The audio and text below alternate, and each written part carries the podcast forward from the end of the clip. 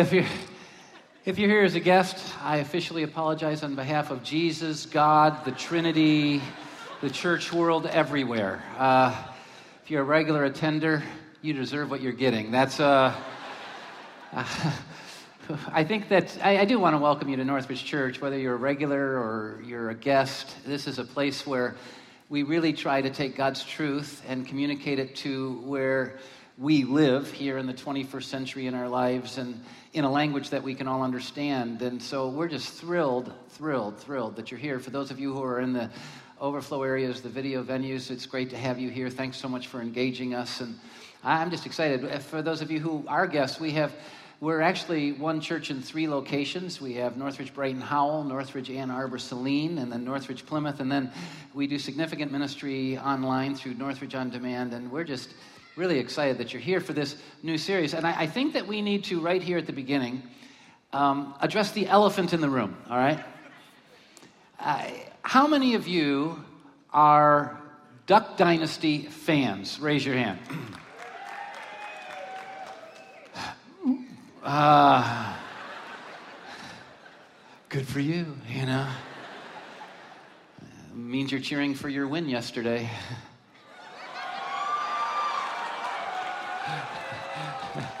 Was that pretty good? I congratulate you while I slam you at the same time. I mean, it's kind of how that goes. Um, go Spartans. I, I've, you know, good for you. Give you your props. Good for you. That's awesome. Um, you can listen to country music all you want. How, how, how many of you have no idea what Duck Dynasty is? Raise your hand. My heroes. People who don't waste their time. That's great. Well, you, you need to know that Duck Dynasty is one of the biggest reality shows on right now. I mean, it is huge. It is huge. And I, I just don't get it. I, it deals with uh, the Robertson family, right? And, and they're uh, a family that uh, became millionaires uh, by selling in their small business duck hunting stuff, especially uh, a duck call. Duck Commander is the name of the company that, that Phil, the dad, kind of invented. And Phil and his brother Si started this company. And I'm going to tell you, um, Si is one of the most sane individuals on the planet. Eh, they've come up with Si-isms, you know, if you, if you want to live your life in a weird way, follow Si-isms, philosophies of life from Si. But Phil also has sons, and this is the show. It includes all the family, but it's focused on the men who are really involved in the business. And along with Phil and Si, there are Phil's sons, Jace, Willie, and Jeb. And the whole family of men are known for their long beards. I mean, long. They, they're squirrel nest beards. I, these things are crazy beards. And so, what our team did was our team designed this series, this brand new series, loosely on the theme of Duck Dynasty. And I, I know why they did it. They did it to goad me, to bug me, to irritate me, because the entire series is going to be country music and country stuff, and I'm going to be, you know, trying to, I'm going to have to take Tums and Prilosec and all kinds of stuff just to get through my talks because if you're a guest, I'm not really into the whole country gig. And, and just, so, just so you know, the team, in the spirit of this series, wanted me to grow a beard, right? And it would have been three long hairs all the way down here. That's about the best I could have done with that. So I, I turned them down, and our, t- our staff has been very engaged. We had tons of our staff in pictures with these fake beards on that line the hallways here at Plymouth, and we'll be around during this series. It's just a lot of fun. Uh, this new series, Buck Dynasty, in spite of the country theme, you need to know that the, the theme of the series, the truths of the series, are extremely relevant to each and every one of us uh, as we get into this. And, and I'm going to tell you, we're, we're going to start moving into territory where we really get close to home. We, we really start creating the tensions in all of our lives about how we live and how we view our lives and what we live for and, and it really involves finances. And for those of you who don't know, Jesus taught more about money than any other subject because it's the one that interferes with our love and devotion and worship and experience of God more than any other. And we're going to see that in the series. But uh, along the way, some of you, if, you're, if you've been here uh, for the last couple of months, are going to go, man, I wish we could just go back to that series, Origins. You know, that Holy Land crap was awesome. It was great. None of this money junk, right? But the truth is, it's the same theme when it comes right down to it, because uh, in the Holy Land, you experience the, the antithetical contrast between the kingdom of Herod and the kingdom of God, the kingdom of men and the kingdom of God, and, and that tension point. And this just highlights that as well. And, and I need you to know right up front that this is not one of those series where you know there's a pastor pretending he's got it all together telling other people how they're supposed to live this isn't this isn't me saying that I'm not challenged by these things and, and pointing my finger at you and saying you shouldn't be challenged by these things. This is going to be a series where I simply uh, enter a conversation about the tensions and the difficulties that I have in my own life with the area of money and finances and how my view tends to be distorted and my desires tend to be distorted and some of my choices tends to be distorted and, and I think I'm representative of, of all of us as human beings. And so right up front, please know this isn't about what I want from you, it's what I want for you. I want you to know that the struggle's normal. I want you to know that we're all a part of it. And I also want you to know that God's given us some solutions that can lead to resolve and some freedom and some restoration. That there is a way to get a handle on our life when it comes to this if we really understand God's truth in this matter. And so I, I thought I'd start the whole series, and this weekend in particular, with just a couple of stories from my past. They're simple ones. I could get longer and more in depth, but just a couple of stories that will show you that I wrestle with a distorted view of money myself. And uh, it was probably three or four years after Roxanne and I uh, were married, and we had kind of finished up with uh, seminary where I went for some biblical training, and, and um, we were in ministry. And I know people have a weird perception of me. I mean, I know Northridge is a large church. You would, you would think that this place was rolling in money, and I'm probably one of these pastors that's, you know, rich, and it's just, just not true. Um, I went into ministry. I left a path that my dad had set up for me to go into law and, and very successful business, and I chose ministry because Jesus had so transformed my life. I wanted other people to know him. But in doing that, I was leaving the pursuit of, of marketplace success and money, and and we were impoverished. I mean, for the first two decades, really, of our ministry, living below the poverty line. And, and here, with what God's done here, I, I am privileged to be the pastor of this church. I am certainly well supported, but, but uh, I, I, this is not one of those TV preacher, boy, get rich, prosperity, faith kind of deals. Um, and, and so I know what it's like to live in a real world with the struggles of finances. Roxanne and I have uh, grown into generosity, and so we give quite a bit away, and, and we, like you, struggle with everyday realities. But when we were first married, the first three or four years, we, we were so poor, so poor. And I thought I had broken the grip of, you know, the whole money thing on my life by entering ministry. But I, I learned that I hadn't through a couple of experiences. One experience was um, uh, we, we received a letter in, in the mail. Now, for those of you of a younger generation, this was, you know, traditional mail. It had like paper envelopes with a stamp on it. It like showed up in a box that was in your front yard, you know, and you had to wait for a certain time. You went and picked it and you had to open it up and that, that kind of thing. Just I thought I should explain language. And we received this, uh, this envelope in the mail that said we were the grand sweepstakes winners in this unbelievably prosperous sweepstake. And it made sense to me because we were so poor. Roxanne would fill out every single sweepstake application that came into our house saying, if my husband won't provide, maybe I can get lucky out there, you know, kind of deal. And, and, and so we thought, we won, we won. We picture someone showing up at our door with that big, you know, card saying, millions of dollars, yeah, right? And finally, our grand sweepstakes prize came in the mail, the envelope, really small envelope, so it wasn't one of those big checks, but we thought it could be a big check in a small envelope. And I opened it up, and what was inside was this little inch by inch Ziploc plastic bag with this little teeny rock in the bottom of it, which was our grand prize. It was worth nothing.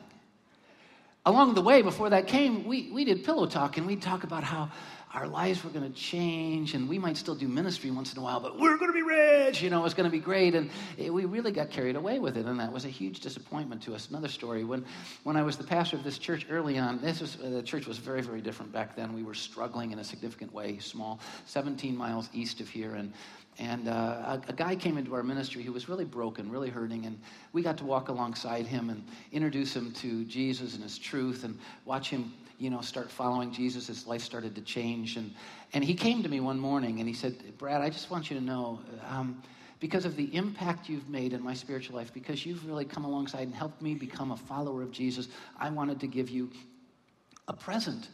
And so I bought you a gift, and I said, Well, you don't have to do that. I, you know, I don't need to do that. What is it? No, I, I didn't actually say that. Um, he didn't have to do that, but that's really nice. And, and what he handed me, the gift of appreciation for the impact I made in his life to follow Jesus, the gift he gave me was a lottery ticket he bought for me. I obviously had kind of failed in helping him to really understand, you know, who he should be pursuing. But he gave me a lottery ticket, and you just need to know. I mean, not like the greatest sin in the history of the world. If you've got the money to spend a buck on a lottery ticket, I get that. But, but really, to, to invest our money in luck when we could invest our money in other things, I don't play the lottery.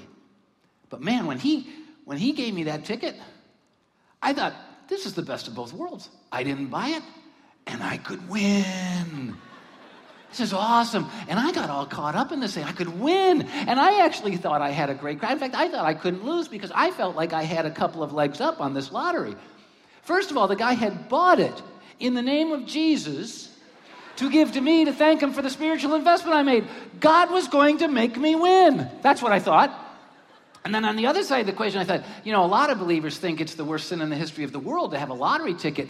And so if I won the lottery, you know, it could ruin my ministry. So I thought Satan would be for me winning too. So I thought God's on my side, Satan's on my side, I'm going to be rich. You know, that's kind of how I approach this thing.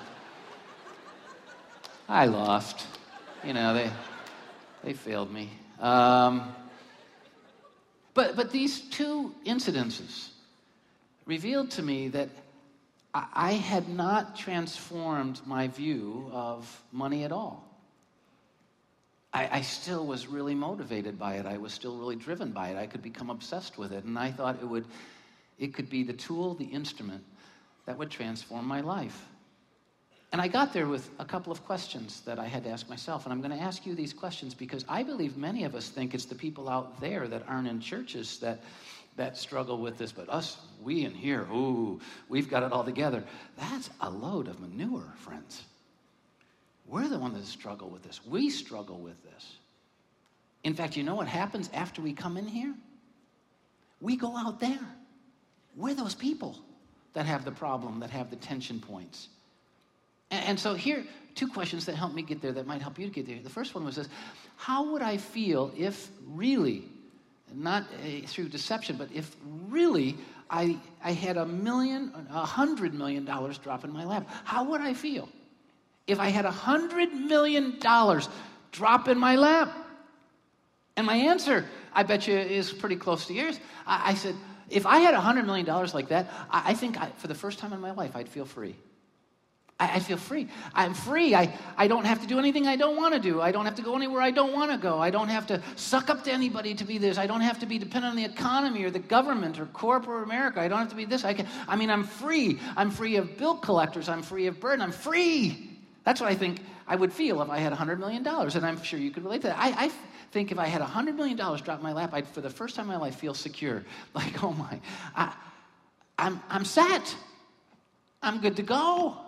I'll spend 90% of it, give God 10% of it, good to go, you know, that kind of a thing. And it's like secure. I, if I fell into $100 million, I think I would feel um, powerful. Like, boy, my voice matters now. My voice matters now. People aren't going to miss me now. I've got $100 million. I, I think that I would feel as if I was finally in control. Other people weren't controlling me, I could now control my own life. I think if I fell into $100 million, I would feel probably for the first time important. Like I had some value and people are going to notice. I think that I would feel fulfilled, happy, like, man, I've arrived. The only problem is I'd feel those for a short time, and then I'd realize that money doesn't provide that, no matter how much or how little we have. That's not where it comes from. Then I asked myself a second question I want to ask you. So ask yourself this week, contemplate, how would I feel if I landed in $100 million? And the second question I had to ask myself is, how would I feel if I were God? Now, this is big. You know, I, I'll never be God. That's fantasy. takes imagination. I'll also never have $100 million land in my lap. That's fantasy. That's imagination. So, how would I feel if I were God? And you know what I had to ultimately answer if I was being honest? I think I'd feel the exact same way. I'd feel like, wow, I'm free because God is free, self sufficient, doesn't have to depend on anyone, right? I, I think I would feel like I was secure because I would be secure. I'm God.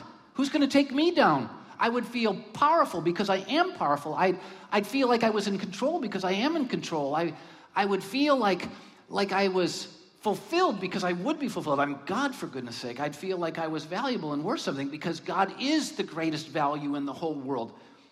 And so it was interesting to me that I would feel the same if I had $100 million that I would feel if I were God, which pointed out my problem. The reality of my life. And I bet you it's the reality of your life to a great extent as well. And here's that reality money promises what only God can provide. And we believe it. Money promises what only God can provide power, control, security, influence, value, happiness, fulfillment. That's what it promises, but only God can provide. Uh, let me just give you examples of this power. Money promises power, but it doesn't give it. Do you know if, if you have $100 million, Oh yeah, you have some power and influence to buy some people and to do some things, but you know what you don't have power over? You don't have true power because you don't have power over life and death. Steve Jobs, one of the most eh, creative men in a very long time, eh, kind of dysfunctional in many ways as well, if you've read his biography, but guy was worth billions but he had no power whatsoever to prevent, prevent himself from dying in his 50s. No power. He really doesn't offer power. Doesn't give you power to save your marriage, to find love. Doesn't give you power to ensure your kids' lives will be fulfilled. And that gives you no power at all. $100 million doesn't offer any power at all. It's a, it's a lie. But God does. Look at 1 John 4 4. You, dear children, are from God and have overcome them because the one who is in you, speaking of God himself, is greater than the one who's in the world. God's the one who has true power. God's the one who has true control. Money promises security, but security is only something God can provide. Once again, you can go through the same list. We have no security. Just because you have $100 million doesn't mean you won't go bankrupt. Just because you have $100 million doesn't mean you won't get sick and die. Just because you have $100 doesn't mean your marriages won't fall apart, your families won't fall apart, you, you'll be you won't be empty and destruct, self-destructive. It doesn't mean you won't have addictions in life that ruin you. It doesn't mean you won't be insecure. Are you kidding me? In fact, some of the most insecure people in the world are the people who have the most. Insecure about why people are pursuing them, insecure about why people want them. It's crazy. Only God can provide security. Look at 1 Timothy 4 8. Godliness has value for all things, holding promise for both present life and the life to come. You see, even if money does, and it doesn't, but even if money does provide absolute security during this life, you're going to die. And then it holds no power or sway whatsoever, but God holds you secure in this life and forever. It's crazy. Money promises freedom, but freedom is something only God can provide. In fact, I have found that often people with the most are the most in bondage, not free at all. But Jesus is the one who can set us free. John 8 36, so if the Son sets you free, you'll be free indeed. Money promises fulfillment, but fulfillment something only God can provide. And I'm going to tell you, it's right here. And I, I know that we had, um, you know, a parade of traffic coming in this weekend, and I appreciate you fighting through that. And you know, uh, that's why we have four services here in Plymouth, so that you can go to other services instead of the 11. But whichever one you come, thanks for fighting the traffic. But some of you missed the opening of the service. But at the opening of the service, we did a video and it was a really cool video uh, with an, an academic with this really neat voice talking about how you know, it's stupid to pursue any kind of work or any kind of pursuit in life that you don't have a passion for and you don't desire. Did you see that, some of you? And I'm going to tell you, first time I heard that, I went, well, that's good.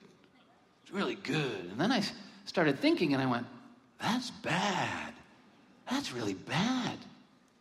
It sounds good and there's some truth sprinkled into that. It's just not true that you should never pursue anything, do anything, pursue any vocational investment where you don't have an absolute passion, an absolute desire to do it. It's just not true. And let me tell you the problem with that statement, and I had to think it through. The first problem with it is that it totally leaves God out.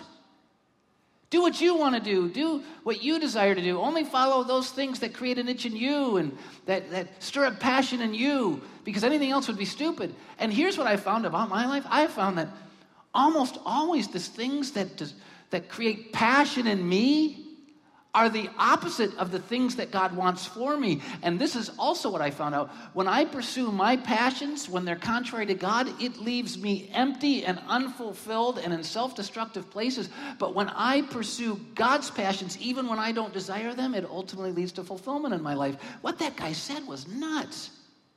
We shouldn't follow our desires, we should follow his desires, which is why Jesus taught us to pray, Your kingdom come, your will be done, not mine, right? Interesting. There's a second problem I have with that guy's view. And second problem is this if we're really going to experience life in the, the highest way, we have to, in life, do things we don't desire to do at times. Look at if I didn't do things that I don't desire to do at times, I wouldn't have a marriage. I wouldn't have kids. I wouldn't be the pastor of this church, to which some of you would say that'd be awesome. I wouldn't do, you know, on and on it goes. Because I would be doing all the wrong things. Because if we're going to truly live life, right, we have to do what we don't desire to do at times. I'll give you an example forgive. I have love and relationships that I'd never have if I only did what I desire to do because I have never felt like forgiving ever. I have felt like killing a lot. But forgiving, no. But because of forgiveness, doing what I didn't desire to do, I have love and relationships that I cherish more than anything in the world. Do you know? Do you know if we're really going to live life well, we have to say no to some things that we desperately want to say yes to, and we have to say yes to things that we desperately want to say no to? This guy's advice is ludicrous. Uh, we have to work. And even if you have the perfect job with all of your desires in line with it, it's still work. I, I, believe I'm doing what I was created to do, and I believe I'm doing it where I was created to do it. But I'm going to tell you, much of my job isn't stuff that I'd want to do. I mean, I'd like to just have fun and pass everything bad to the staff. So that's my goal, actually. it's just not working very well. So, I mean, you have to work. And you know what the Bible says? The Bible says if a man doesn't work, he shouldn't eat. And if a man doesn't provide for his family, he could be worse than an infidel. And my point is, you have to do things at times you don't desire to do. I have a third problem with this guy's comment. Even if you only do what you want to do and you only follow passions and desires and you're successful at it and you make all kinds of money like this guy said you would, uh, you still won't be fulfilled apart from God. One of the most successful guys in the world was Solomon. He was wise, he was powerful, he was prosperous. And you know what he says in the book of Ecclesiastes? He says there was no pleasure that he wanted that he didn't pursue. He lived by that guy's philosophy. And you know what Solomon ultimately said? Look at Ecclesiastes chapter 2 verse 11. He says, "When I surveyed all that my hands had done and what I had toiled to achieve, everything was meaningless, a chasing after the wind. Nothing was gained under the sun." Pursuing your desires isn't the key to finding fulfillment and happiness. It's just not. John 10:10, 10, 10, Jesus says that's the thief's advice. He comes to steal and kill and destroy, but I have come, Jesus says, that you have life and have it to the full. Fulfillment is something only God can give. Money will never do it. There's nothing wrong with money. It will just never provide what only God can provide. And our problem is that we're trying to replace God with it. Me too. It, it, one last one is value. We, we think that those who have, you know, successfully built and amassed wealth are valuable, they're important, and we're nobodies. It's just not true. God gives value, not money. God gives value. And the reason we feel so insignificant and so meaningless and we, we feel so lacking in value in this world is because we're leaving God out and trying to replace him with something that can't give us worth. Look at Mark 8 36. Jesus said it. What good is it for a man to gain the whole world, yet forfeit his soul? What good is that? It's no good at all. And the reality for me, I'm just trying to be in an honest conversation. This isn't me attacking you. This isn't, I've sat in churches where the pastor was up there pretending he had it all together and he was attacking. This isn't it. This is me sharing the reality of my life and uh, kind of leading you into a conversation for yourself. If I'm honest, when I look back at the times that I've longed for God to bless me financially, and by the way, those are the spiritual terms I put to me wanting to be rich and when I'm obsessed and focused on money. Oh, God bless me financially. You know, when I look back at those times, it wasn't for a good reason that I wanted him to bless me financially. In fact, it was so that I wouldn't have to ultimately depend on him for what only he could give me. I wouldn't have to depend on him for power because he gave me money. I wouldn't have to depend on him for security because he gave me money. I wouldn't have to depend on him for control because he gave me money. I wouldn't have to depend on him for fulfillment because he gave me money. In fact, when you really look at my life, what, when I've really begged God to do something for me profound in the financial world, I've been depending on him to give me money so I'd no longer have to depend on Him. And I believe this is where the majority of us in our prayer lives are. Oh, God, I just need you to bless me so I don't need you anymore. And He's not going to do it. It doesn't work that way. Whether we have money or not, whether we're poor or rich, He's the only source for these things power, security, control, happiness, fulfillment. And when we forget this, and I often have, it messes us up. So we have to understand two truths Two antithetical, contrasting truths as we build a foundation and understanding why money has become such a, a mess in our lives, why so many of us are dealing in such difficult ways with the, the economy of our lives, and why we don't like people talking about money because it gets so close to home. And here's the first of those truths money has the power to control and destroy people. Money doesn't have to control and destroy people. Money is not evil on its own. Money is not bad. There's nothing wrong with having money. There's nothing wrong with it. Nothing wrong with not having a lot of money. But the problem is what we do because of our view of money, we allow it to control and destroy us. Look at 1 Timothy 6, 9, and 10. People who want to get rich fall into temptation, into a trap, and into many foolish and harmful desires that ultimately, instead of making their life, ruin their life, plunge them into ruin and destruction. And then look what it says For the love of money is a root of all kinds of evil. Not money. I hate it when people say, money is the root of all evil. No, it's not. The love of money is what drives us to try and replace the love of God with the love of money, to the power of God with the power of money. And so some people, this passage goes on, eager for money, like I was with, with the sweepstakes, you know, in the lottery. Whoa! Uh, some people, eager for money, have wandered from the faith. They've wandered away from depending on God for what only He can give, and they've pierced themselves with many griefs. Because when you try to replace God with anything, it always fails. And this is where we are. And sometimes we try to replace God with prayer. Oh, dear Jesus, give me this so I don't have to have you anymore. And it's just ludicrous. I'll give you an example, and this once again shows that believers are very susceptible to this. And once again, I just need to say it very often. We in here think we don't need talks like that. It's the people out there that need talks like this, but we are the people out there. And very often, it's the people who are closest to Jesus who really miss this truth more than the people who are far away. And it's often true in my life, and I believe it's often true in your life. Because the example of this negative truth is Judas. Judas. He was one of the closest followers of Christ in the history of the world. He was one of the original 12 who left everything to follow Jesus. One of the 12, qualified, person of faith, sincere, it seemed. How many of you name your kids Judas? And yet he was one of the closest Christ followers in history. What happened? He never fixed this thing that we deal with, that money can provide what only God can provide. Look at Matthew 26, verses 14 through 16. Then one of the twelve, the one called Judas Iscariot, went to the chief priests and asked, What are you willing to give me if I hand him over to you? So they counted out for him 30 silver coins. From then on, Judas watched for an opportunity to hand him over. When Judas decided he was going to betray Jesus, what was the thing he asked for? The replacement. How much will you give me? And you know, there are all kinds of layers of what Judas was doing here.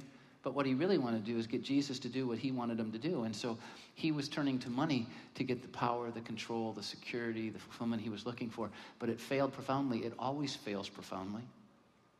And he ultimately hanged himself. Miserable. But there is a good side of truth to this. And that truth is though money really does have the power to control and destroy us, Jesus has the power to free and restore us. Jesus has the power to free us, to truly free us, and to truly restore us because all of us have been broken. Look at 1 Peter 1 18 and 19. For you know that it was not with perishable things such as money, silver, or gold that you were forgiven, made free redeemed, restored from that messed up, dysfunctional, distorted, empty way of life handed down to you from your forefathers, from generation to generation. That's not how you were redeemed. You were redeemed with the precious blood of Christ, a lamb without blemish or defect. Jesus has the power to do what money cannot do, to free and restore us. He's the one we need to pursue. He's the one we need to dream of. He's the grand sweepstakes giver. He's the lottery ticket. He's the one. Great example of this is, is Paul. Paul was not one of the original 12 followers of Jesus. In fact, when Judas was following Jesus, Paul was actually attacking Christ's followers. Paul, Paul, in the name of religion and power and prosperity, was persecuting those who were following Jesus. But one day he met Jesus in a very unexpected place, and it transformed his life. And he went from filling his life with other things to filling his life with Jesus. And look what he says in Philippians 4 11 through 13. I'm not saying all of this because I'm in need, for I have learned to be content whatever the circumstances. I know what it is to be in need, and I know what it is to have plenty. I've learned the secret of being content in any and every situation, whether I'm well fed or hungry, whether living in plenty or in want. And then he tells us how. I can do everything through him who gives me strength. He says, do you, do you know what the secret is? It's not having a lot. Because you can be miserable with a lot or miserable with a little. The secret is depending upon the only one who can provide what we're really looking for. I can do all things through Christ who strengthens me. This reshapes me. I'm telling you, it reshapes me because I don't need to be the grand sweepstakes winner. I don't need to win a lottery. I don't need to be wealthy. I don't need to have more than everyone else to have what I'm really looking for. I just need Jesus, which means shouldn't Jesus be the one I pursue. At the beginning of the service, I said, when we showed that video right afterwards, we showed John 6 and says, Would you stop running after the things that people who don't know God run after? Seek first the kingdom of God and his ways, and all these things will be added unto you. I need to make Jesus the primary pursuit of my life. I need to see him as more valuable and the sole provider of what I need instead of money, and so do you. Now, in, in Duck Dynasty, um, I've been told, because if you think I watch that junk, you're wrong. I mean, I'm sorry, I just don't. But I've been told that um, they're, they're uh, really faithful people, uh, especially Phil is a strong believer and, and others and, um, in the show. And they give a life lesson in every one of their episodes, I've been told. And so in this series, we're going to give life lessons as well. So, based upon these truths, based upon these realities, what's the life lesson? Here's the life lesson the choice is ours as to what we'll live for and what we'll ultimately experience. The choice is ours. Will we make money, pursue money, devote ourselves to money as our master, as the provider of what we need, or will we pursue God as our master, the only true provider of what we need? Jesus said it. Look at Matthew 6 24. No one can serve two masters. Either he'll hate the one and love the other, or he'll be devoted to the one and despise the other. You cannot serve both God and money. And I have found that often I try to run both paths. And sometimes I even try to use Jesus to get to the money side. And it just doesn't work. I have to decide who's my master, who's my provider, who am I going to look for fulfillment from, and so do you. And to get there, I asked myself three questions that I'm going to throw out for you to ask yourself and to work through in your own life. And here was the first question Will we look for our value in money or will we look for our value in God? Will we look for our value in money and you know what it can buy and what it can do for us in this world, or we, will we look for our value in God? John was one of the followers of Christ. We talked about Judas, we talked about Paul. John was one of the followers of Jesus, one of the original 12. And as a result of following Jesus, this guy suffered a lot rejected by many, didn't, I mean, really kind of lived a, impoverished life, kind of like Jesus did, and ultimately was tortured and, and put in isolation on an island all by himself. Really lived a, a, a difficult life. But look what he said in 1 John chapter 3, verse 1. He says, Beloved, how great is the love the Father has lavished on us, that we should be called the children of God. And that is what we are. You know, you know what he's saying there? He's saying those of us who have Jesus are the grand sweepstakes winners. Th- those of us who, who have Jesus have won the lottery. Because we're children of God. What's that mean? We're children of the one who's got power over all. We're children of the one who's in control over all. We're children of the one who can keep us secure. We're children of the one who can fill us from the inside out. We're children of the one who can give us joy even in times of despair. We're children of God. How awesome is that? You have been handed a lottery ticket, a winning lottery ticket. The choice is yours. Do you cash it in or not? Do you put your faith in Jesus or do you keep putting your faith in what all people by nature put their faith in? The greatest gift you could ever give to yourself is to take God up on the offer to be his child. But to do that, you have to receive him. You have to make the choice. Look at John 1:12. To all who received him, to those who believed in his name, those who depended on him, not on what he gives, not on money, not on his gifts, but on him, on his death, his burial, his resurrection, those are the ones he gives the right to become children of God. And just before I bring this talk in for a landing, I just really want to encourage you. If you've never taken the step, you might be religious or not, but if you've never taken this step, take it now. I'm going to just ask you before I give you the last two questions if you'd bow your heads in a word of prayer just for a moment.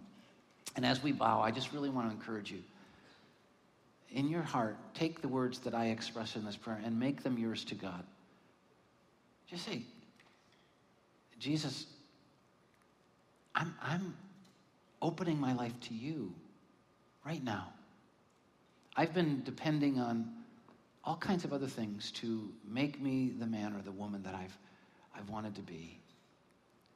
But I, right now, I'm depending on you. You died on the cross to take away my failures and sin, and you rose again to give me new life. And so I'm trusting you, receiving you, accepting your gift to be a child of God. In Jesus' name, amen.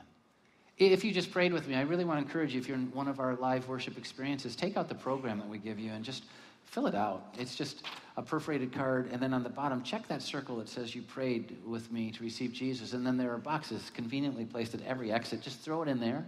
And what we're going to do is we're going to send you a, a letter about next steps you can take in your relationship with God. And you're watching Northridge on demand, right there on your computer or tablet, just hit what next, and we'll do the same for you. Let me give you the last two questions. If we're really going to make the right choice and experience all that God can provide and stop wasting our time pursuing what other things can provide, then we have to ask this question Will we seek our fulfillment through money, what it can buy and do for us, or will we seek our fulfillment through God?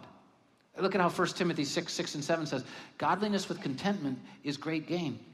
For we brought nothing into the world and we can take nothing out of it. Of course, because nothing is ever ours. Do you realize everything we have is ultimately God's? It's all His. And when we start experiencing life, is when we start realizing that what we have isn't our salvation. He is our salvation, and then we become a manager of His resources. We have to decide am I going to look for fulfillment outside of God or inside of God? And finally, look at Matthew chapter 6, verses 19 through 21. Don't store up for yourselves treasures on earth where moth and rust destroy and where thieves break in and steal. It's only temporary. But store up for yourselves true treasures in heaven where moth and rust do not destroy, where thieves don't break in and steal, because that's where true treasure exists. For where your treasure is, there your heart will be also. The last question I have to ask myself is this Will I love and live for money, or will I love and live for God? Will you love and live for money, or will you love and live for God? And remember, the choice is yours. You have the ability to experience God's power, God's control, God's security, God's fullness in your life. But the choice is yours. And if you're like me, quite often, you're creating a tension between what you follow and what you pursue. Make sure it's Him. And when you do, you'll experience all He has for you. So glad you're here. We'll see you next time. Thanks, everybody.